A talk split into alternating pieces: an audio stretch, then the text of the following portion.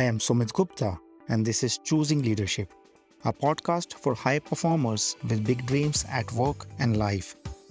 This is a podcast for people who know deep inside that there is more. Have you achieved a great deal of success, but on the inside you still feel empty and like an imposter? Do other people see you as a strong leader? And you wonder why it still feels so lonely and suffocating. The aim of this podcast is not to provide you more content, but instead shift the context under which you operate. I dare to speak to the tremendous power which you already have rather than what you believe are your strengths and limitations.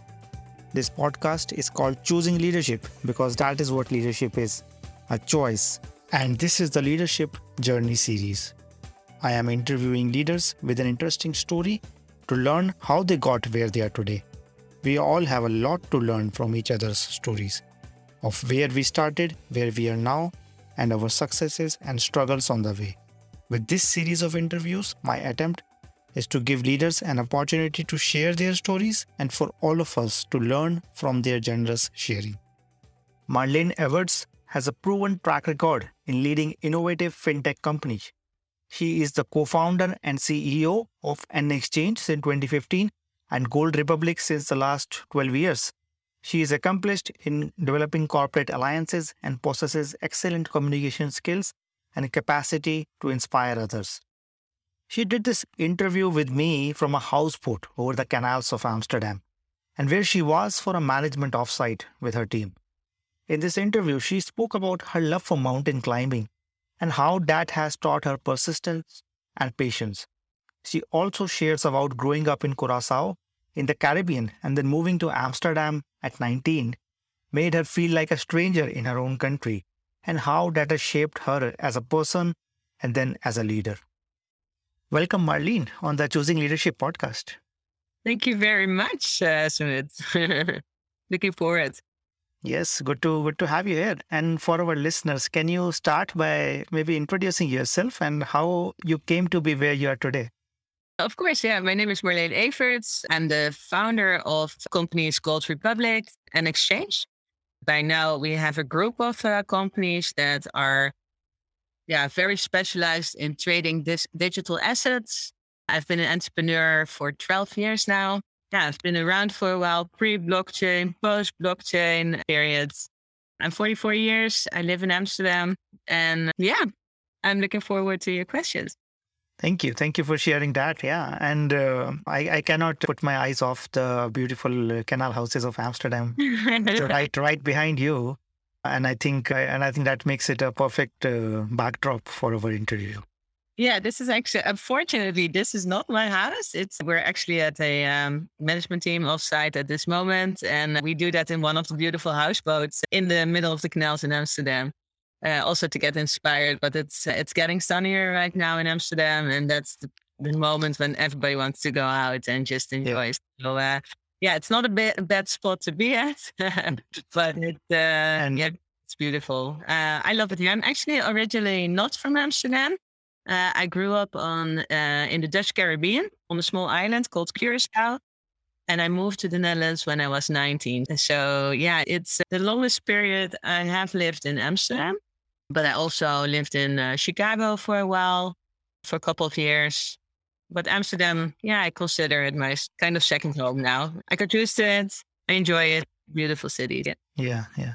So tell me about that. You're growing up in the Caribbean and then now coming back to Amsterdam and then you becoming an entrepreneur. How has that shaped uh, your life? Oh, it shaped my life a lot. Curacao is a tiny island. At the time I lived there, I think only 120,000 people lived there but is it has a very large natural port. So a lot of goods are transported to the US or to South America through the havens of uh, of Curacao. And it also used to be a various financial center at that time. That's all changed now, but that's basically created a lot of entrepreneurship on Curacao. Also a lot of churn in, in terms of people. So when I was young, I really got used to, yeah, get to know new people, but also say goodbye again because every mm. person that will get to Curacao usually stay there between one and three years. So you you would get very good friends and then they move out again to all kinds of regions all over the world. but you are, it's a very small community, of course. So you get to know each other very well, each other's parents, brothers, friends, etc. So yeah, that that definitely shaped my life. My father was an entrepreneur.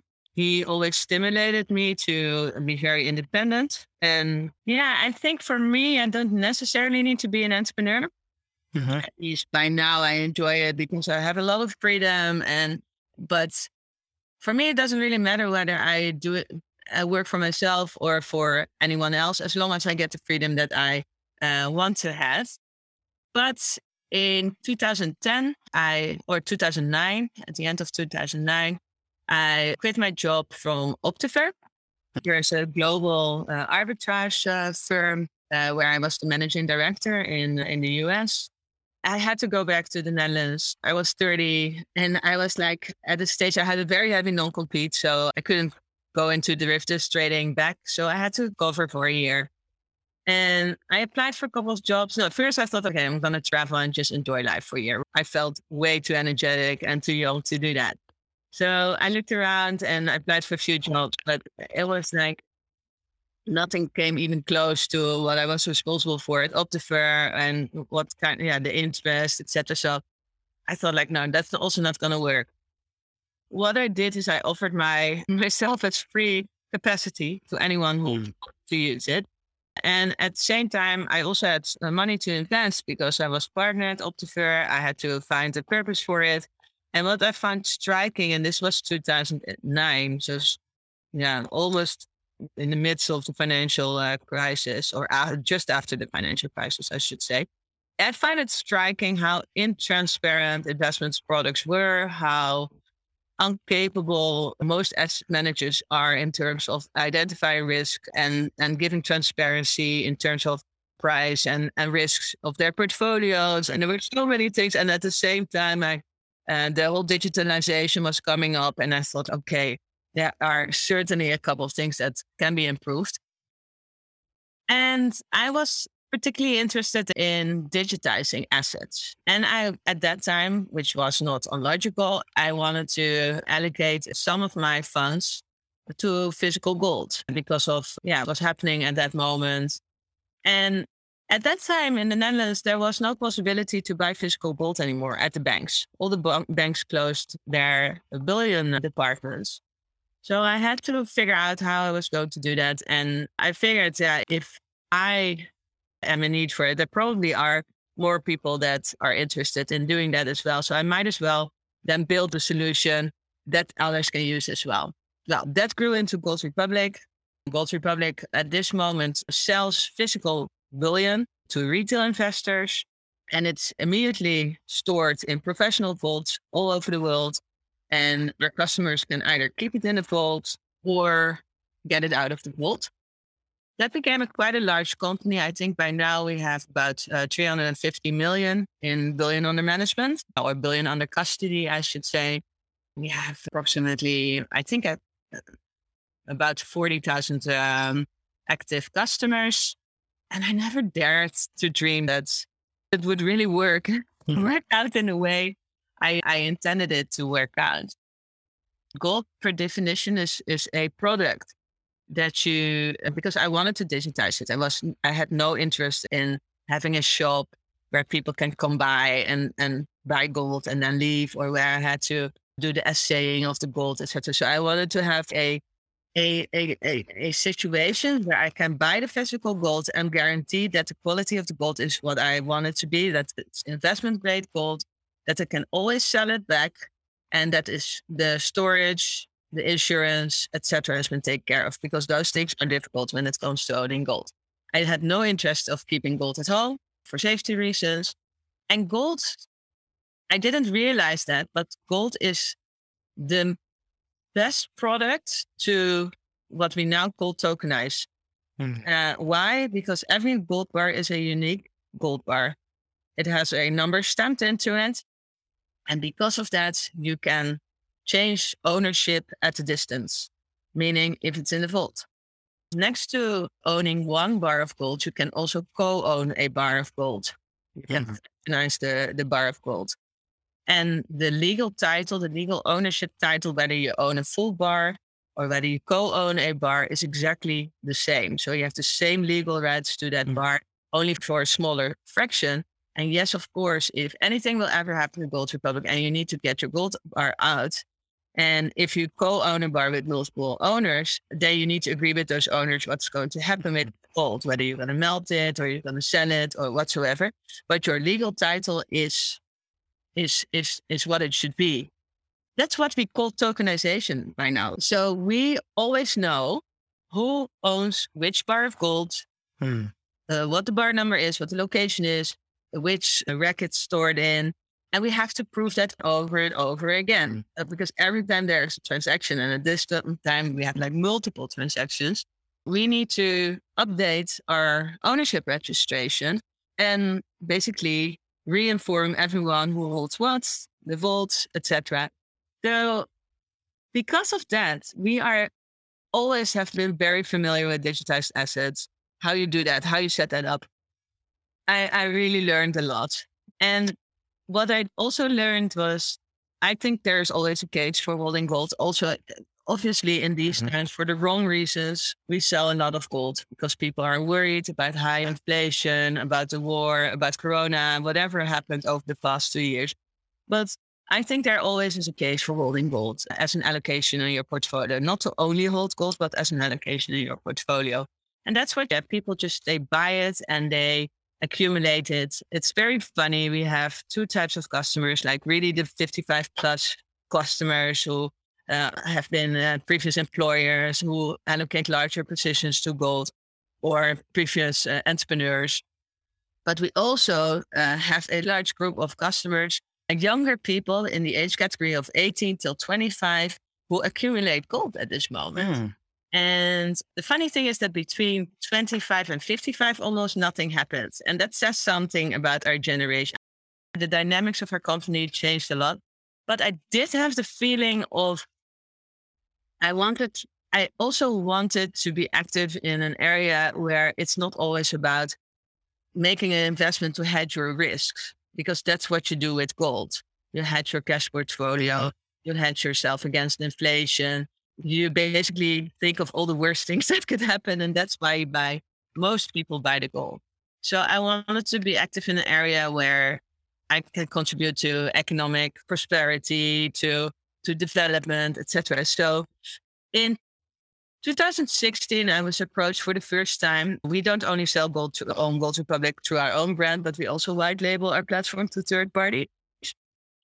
And I was approached by a company called Fastned that was interested in white labeling our software for a capital raise. And this was also pre uh, crowdfunding, pre blockchain. And I thought, okay, that's interesting. And it immediately hit me. I was like enthusiastic and thought, okay, if I can sell gold to retail customers, it can be super interesting to sell a company and active in electrical charging with a very, they had a very strong community and this is an, a company with a good intrinsic value. We did the first capital raise for them and then listed them to our new company called nXchange. Hmm. And everything went almost 100% according to book. We have built an exchange in a relatively a short time frame. Uh, and by now, nXchange is a, yeah, it's a fintech, I would say, where Gold Republic is the place to go for uh, gold. nXchange is the place to go for impact investing. Hmm. And instead of like uh, on an exchange or on a crowdfunding platform, normally have capital raises in the primary market. On an exchange, we really focus on building solid impact investing investments. So create and build our own products, which we offer to the retail investors. And these are particularly investments where retail investments uh, investors normally don't have access to. So we have by now we have two products active. One is green bonds, where smaller ticket investors can invest in the same type of green bonds that usually the institutional investors do, where they get a return, which is a lot higher than the negative returns that we that we have on on our interest or on our savings accounts. And the second product that uh, that we are running now is is startup investing. Also, a an area where up until now you can only invest in startups if you would be a business angel, if you would invest at least two hundred thousand to two hundred fifty thousand. in a startup and in one startup, and then you have to go for the lucky shot, right? Uh, did you find the next uh, Google or Facebook? Uh, on the average space, startups, there are a hundred, I think, if I'm not mistaken, every year, 120,000 startups are basically starting Hmm. in Europe. That's a lot. So to find that one startup that you want to invest in, that's really that's really difficult. If you look at the numbers, 90% of the startups that start don't make it till the fourth year. So you need to look at at ways when you look at startup investing to increase those numbers. So what we are doing is we we built a new investment proposition around it. We say don't invest in one startup, but invest in a ba- basket of startups. So at this moment, we have a basket of 90 startups where you can invest in. But how do you do the selection of those 90 startups? If 120 startups are produced every year. So we collaborate with a very, yeah, with very good startup accelerators. In this case, it's Startup Bootcamp, and that does the selection and the monitoring of all the startups. I think for every 10 startups, they see about 7,000 startups and drill that down to 10. So that's a lot of startups that have to grow to their systems and they are fully qualified to do so. So we've, we are offering that now to the market. And instead of needing to be a business angel that invests like 250,000 euros, you can now invest in the same proposition with 100 euros. So that makes it a, retail product. These startups are all impact startups.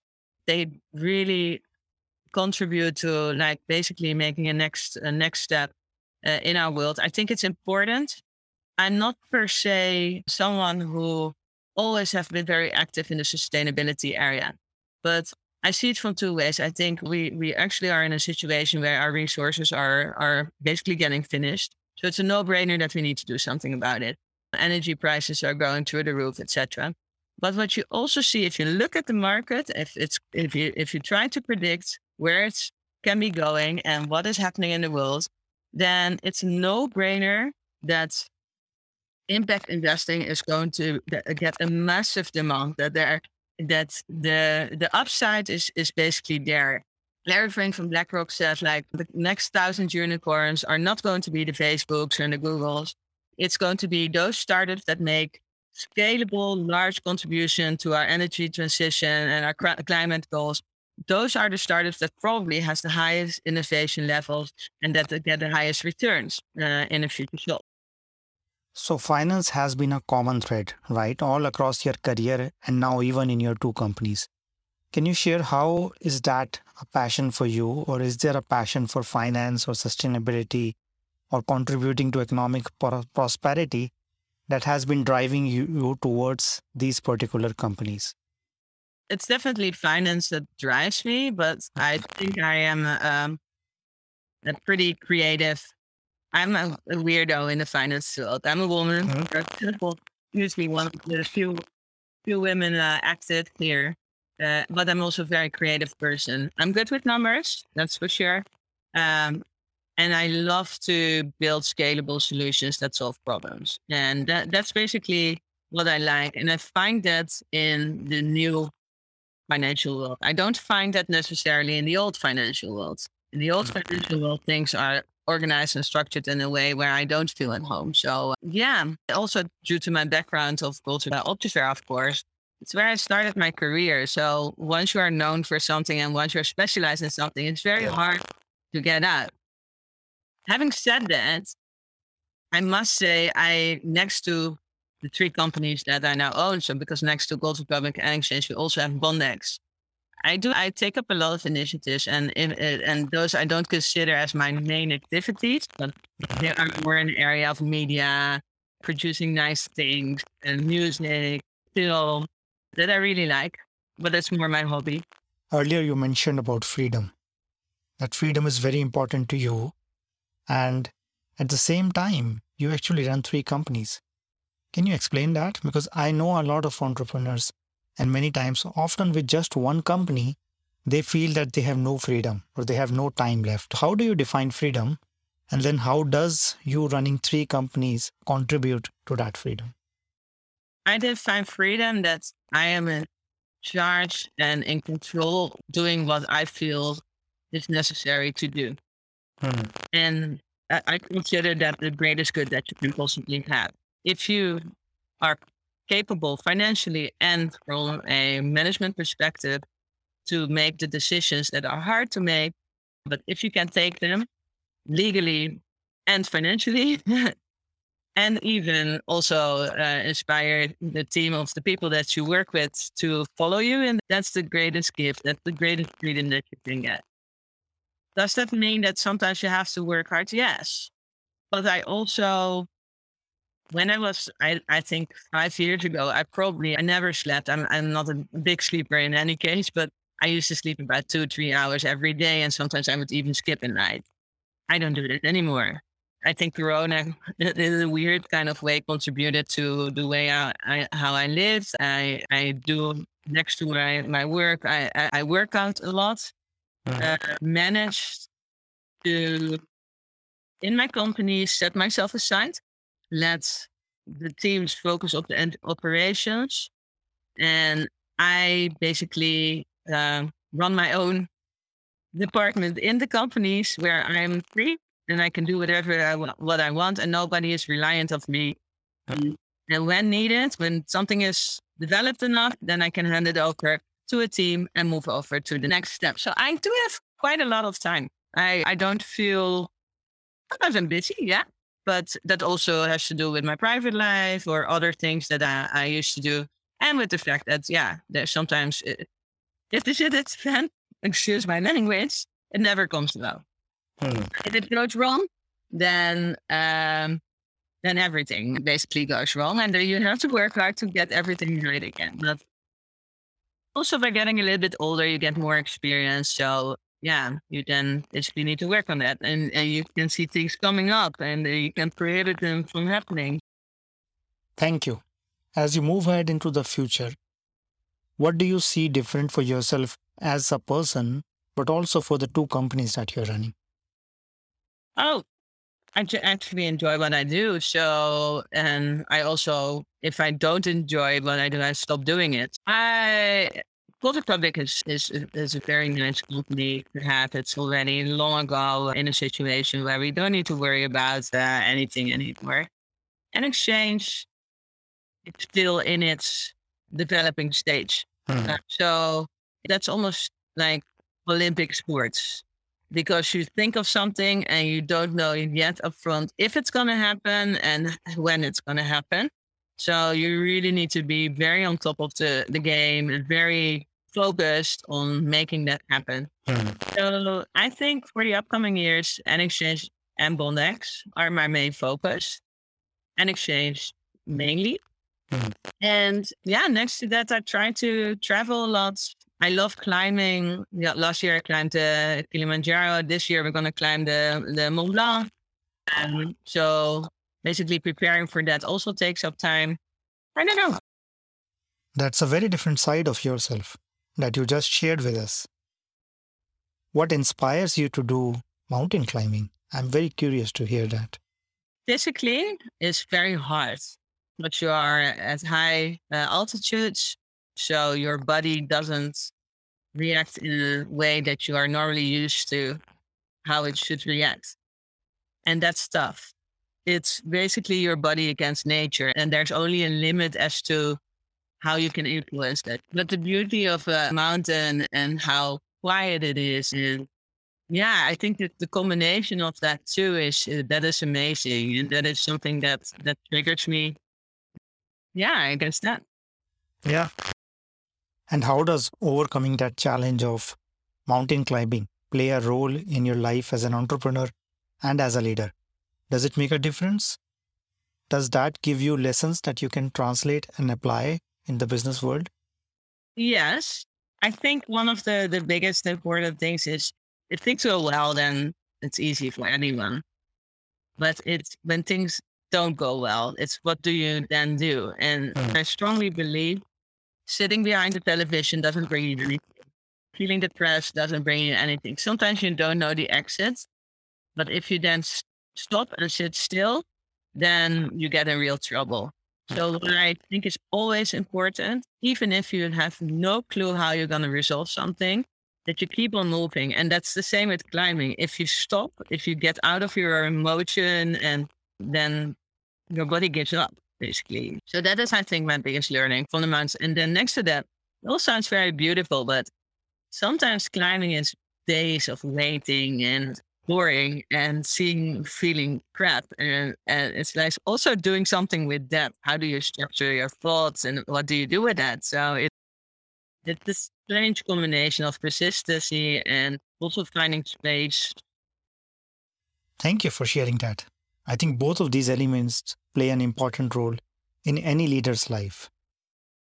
The next question which I want to ask is Who are the key people in your life who have shaped you as a person?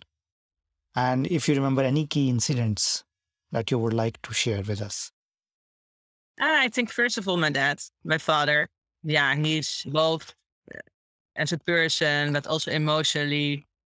I'm almost a copy of him, I think. And he really, he really was, was and is my best friend and really learned. He always asked the right questions. So he's, he's by far the most important person in my life. I would say, I think my previous CEO at Optiver, Randall Meyer is his name. I think that he definitely shaped a lot in my life because I never wanted to be there in the beginning, in the first place. Mm-hmm. I was way too creative to work in the financial sector, but he always supported me and pushed me forward. And he knew that based on my loyalty, I would stay. But because of that, I got so many chances in life. And yeah, that is, that's definitely a very important person in my life. Yeah, and for the rest, yeah, so many people in their own sort of way. But my CTO, Alex, for example, we've worked together since the start. And we function as like the left or right side of the brain. I don't need to speak to him. If I do paper scissors rock with him, we always have the same. Always. Doesn't matter whenever we do it. But that means that we're so aligned and so connected. And yeah, that's really nice because he's uh, like one of the best programmers I ever met. And that means that you can translate your thoughts in a working application. And then it's that's awesome. That's amazing. Yeah, we traveled the world. We did so many things together. So yeah, that's definitely a person that shaped my life for sure. Thank you, Marleen, for sharing these examples. Is there something which people misunderstand about you? Ah, that's an interesting question. I think I'm usually a very transparent person. So I, I share what I feel and what I think. And what I've always learned to do was to trust until the opposite is proven. And you can have different opinions about it. You can also turn it around and say you don't trust until the opposite. I think that once you know that about me, then yeah, it, like the remarks that I get a lot is okay, interesting. You you have this kind of weird family that you work with. We've lived in Cape Town in the month of February with the whole team, for example, almost 30 people. I, I don't do things as everybody expects to do it or according to the rules. Sometimes it's weird, but for me, it works. And I used to, and I think that has a lot to do with moving from Curacao when I was 18 to the Netherlands. In the beginning, I tried to adapt and I noticed that didn't work out. I spoke Dutch and I look a little bit Dutch, but that was it. I had no clue. I felt like I was from Mars. I learned that sometimes you just have to accept that you're different, uh, but that you can also trust your gut and do it and do it, and it will be okay. Thank you for sharing that, Marleen. I am sure that moving at 19, as you said, to a country which is in a way your home, but where you have never lived before, would also have been uncomfortable. And yet, at the same time, it has shaped you into who you are. And as you have said, you have learned to trust your gut and then be yourself. And you even use the word weirdo to describe yourself. I think to see it positively is to really have that courage and confidence, especially when you are an entrepreneur. You also talked about trusting people first rather than asking for reasons for trusting somebody. And I call it one of the paradoxes of working with people that if you give trust back to people, you also receive it. Rather than if you ask for reasons to trust somebody, it actually creates suspicion and makes it more difficult and it takes longer to build trust in that relationship. Yeah. Yeah. I, I agree. I Yeah. totally agree. Yeah. So how do you do that? So, trusting others have come quite naturally to me because I've grown up in India, which is a very social country. And then you have to trust others, and it becomes a skill that you inherit from others. On the other hand, I think what has been difficult for me is trusting my own gut and really learning to stand on my own feet, and especially when that means going my own way. And I have been an entrepreneur at different times in my life, but I have always found it difficult to be the first person visible for the company. And I've always found it difficult to be in the limelight. I do feel comfortable now. I think there is a hierarchical status, hierarchical culture, which you need to break out of, especially when you're growing up in India, eh, to really trust your own gut. And that has been a learning experience for me. And I think that has made me much more complete. It's only because of that that I am able to do the work that I do today. And what are the pitfalls, right? Uh, uh, have you have you ever done it and then figured out, oh, I shouldn't have done it like that? Have you ever had those situations? Oh, yes, many times, especially in the early phase of my life when this was still a blind spot for me. I remember I always had this urge of doing something or being in the limelight, but I would take it too far.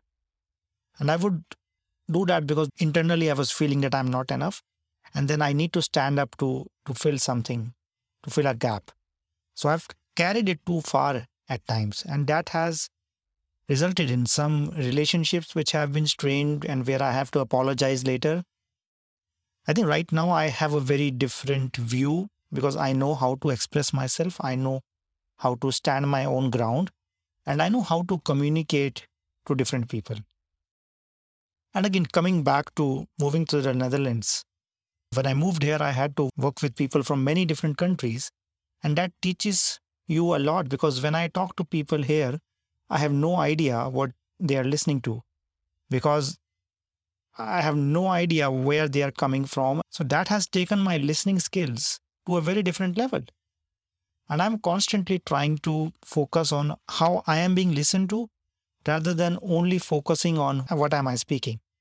And that's a hugely powerful skill, especially in the context of leadership, and which many people or many leaders miss because they are just too busy to to slow down and to really listen to how people are perceiving them. Yeah, and then I'm also you. You must speak to a lot of entrepreneurs. Now I learned a little bit of what, what I do and what my companies uh, do. Are there things that you find that you think, oh, that's strange, or what kind of advice could you give me, or maybe you should have a look at this, or can I get some feedback? Um, interested in hearing that. I think even though we have spoken for around half an hour now, I think it's too soon for me to share anything or any opinion that I might have formed in this short duration. I think over time I have learned to hold back and to really share my opinions when I know honestly that it can serve somebody else. And right now, I don't think it would be wise or valuable for you. And I think maybe we would need a separate conversation, and I would like to know more to sincerely share something in a way that it would serve you or it, it would benefit you and not the other way around. No, that's totally fine. So if you ever Yeah. feel free to, and also Ian, that's uh, that's what I always enjoy because I there most of the times there comes some interesting views on it that you can uh, do something with. That's in that's important for me. Yeah. Yeah. But I do want to acknowledge one thing which I notice from what you have shared so far is that you have a very strong sense of who you are and where you are headed. And I think that's not trivial, especially for women. And I don't want to generalize, but in many cultures, especially if you go back a few decades, today we live in a very different world. But if I just go back 20 years, even in Europe and the US, the social world is still adapting to women who are speaking up and who have a voice. And I see that missing, often missing in women entrepreneurs or women leaders, that they really step up and set their own boundaries.